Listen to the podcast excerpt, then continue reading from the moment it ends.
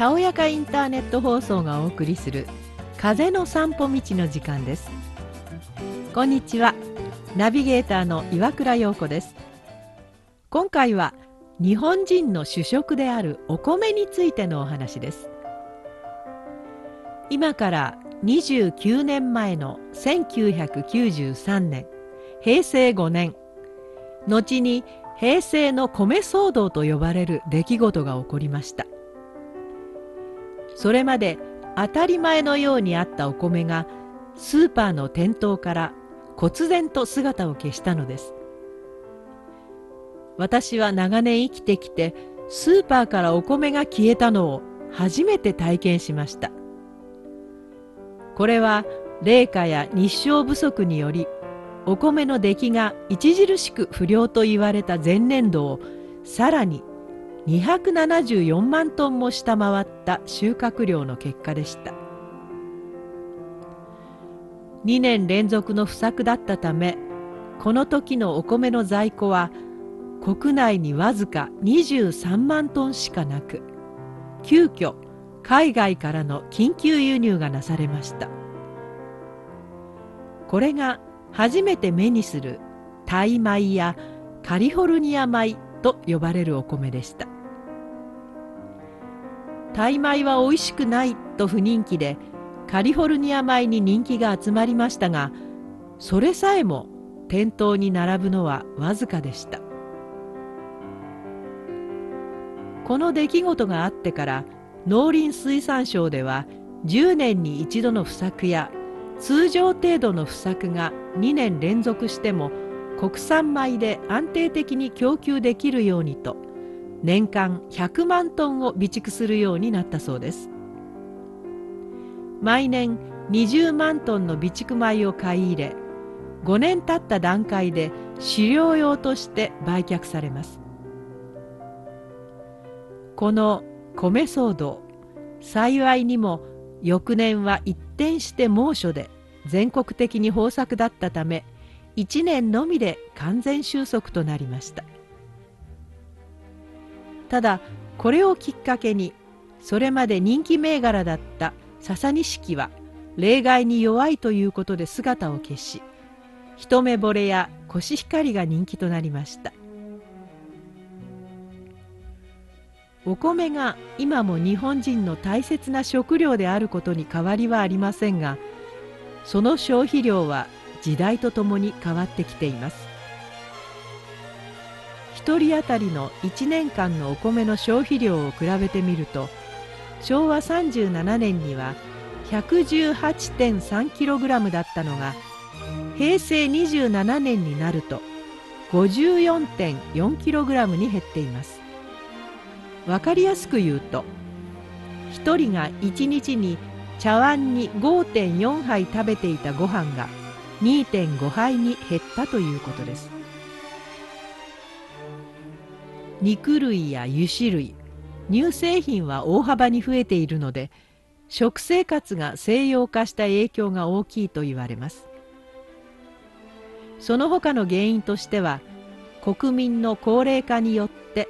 食が細くなる人が増えたことや糖質制限ダイエットブームなどの影響も考えられるそうです。また女性の社会進出が進み外で働く女性が増えたり未婚の人が増えたことにより手間のかかるお米より手軽なパンや麺類が好まれるようになったことも関係がありそうです。では日本人はお米が嫌いになったのかというとこれがそうでもなさそうなのです。コンビニの人気商品の一つは今もおにぎりだし。回転寿司に牛丼カツ丼天丼。カレーにライスバーガーも大人気です。学校給食も始まった頃はパン食でしたが余ってしまう小米を消費するために週1回ご飯の日が設けられその後パン食とご飯食の回数が逆転し週1回がパン食になると子どもたちは大喜びでした。でもその影響で給食用のパンを作る工場が閉鎖に追い込まれていると聞くと複雑な気持ちにもなります。海外では和食は低カロリーで健康的な食事として人気が高くご存知のようにユネスコの無形文化遺産登録にも選ばれています。一般家庭では2011年にパン食が米食を上回ったということですが日本人の米離れは若者より意外にも60歳以上の家庭が多いのだそうです。確かに高齢者夫婦や一人暮らしの老人にとってはご飯を炊いてお味噌汁やおかずを作るよりパンとコーヒーの方がずっと手間いらずです。我が家もその例に漏れず子供たちがいた頃は和食でしたが夫婦二人暮らしになってからは朝はずっとパン食です。考えてみれば朝はパンお昼は麺類。夜もご飯はお茶碗軽く一杯程度というのが日常化しています。どうかするとあれ一日中お米を食べなかったなという日もあります。ダイエットのためにお米は食べないという人もあるようですがダイエット目的ならパンよりお米を食べる方が断然良さそうです。パンとお米の 100g あたりのカロリーを比べてみるとご飯が168キロカロリーなのに対して食パンは264キロカロリークロワッサンは448キロカロリーにもなります。また脂質もご飯の0.3グラムに対して食パンは4.4グラム。クロワッサンは26.8グラムとかなり高めです。お米の消費量を増やすためか最近はお米のミルクなるものも発売されているとか。これはお米のビタミンと称されるイノシトールをはじめお米の栄養を丸ごと補給できる飲み物だそうです。私はまだ見かけたことはありませんがどんな味がするのか興味はあります。私が住んでいる町は田舎なのでまだまだ田園風景はたくさん見られますが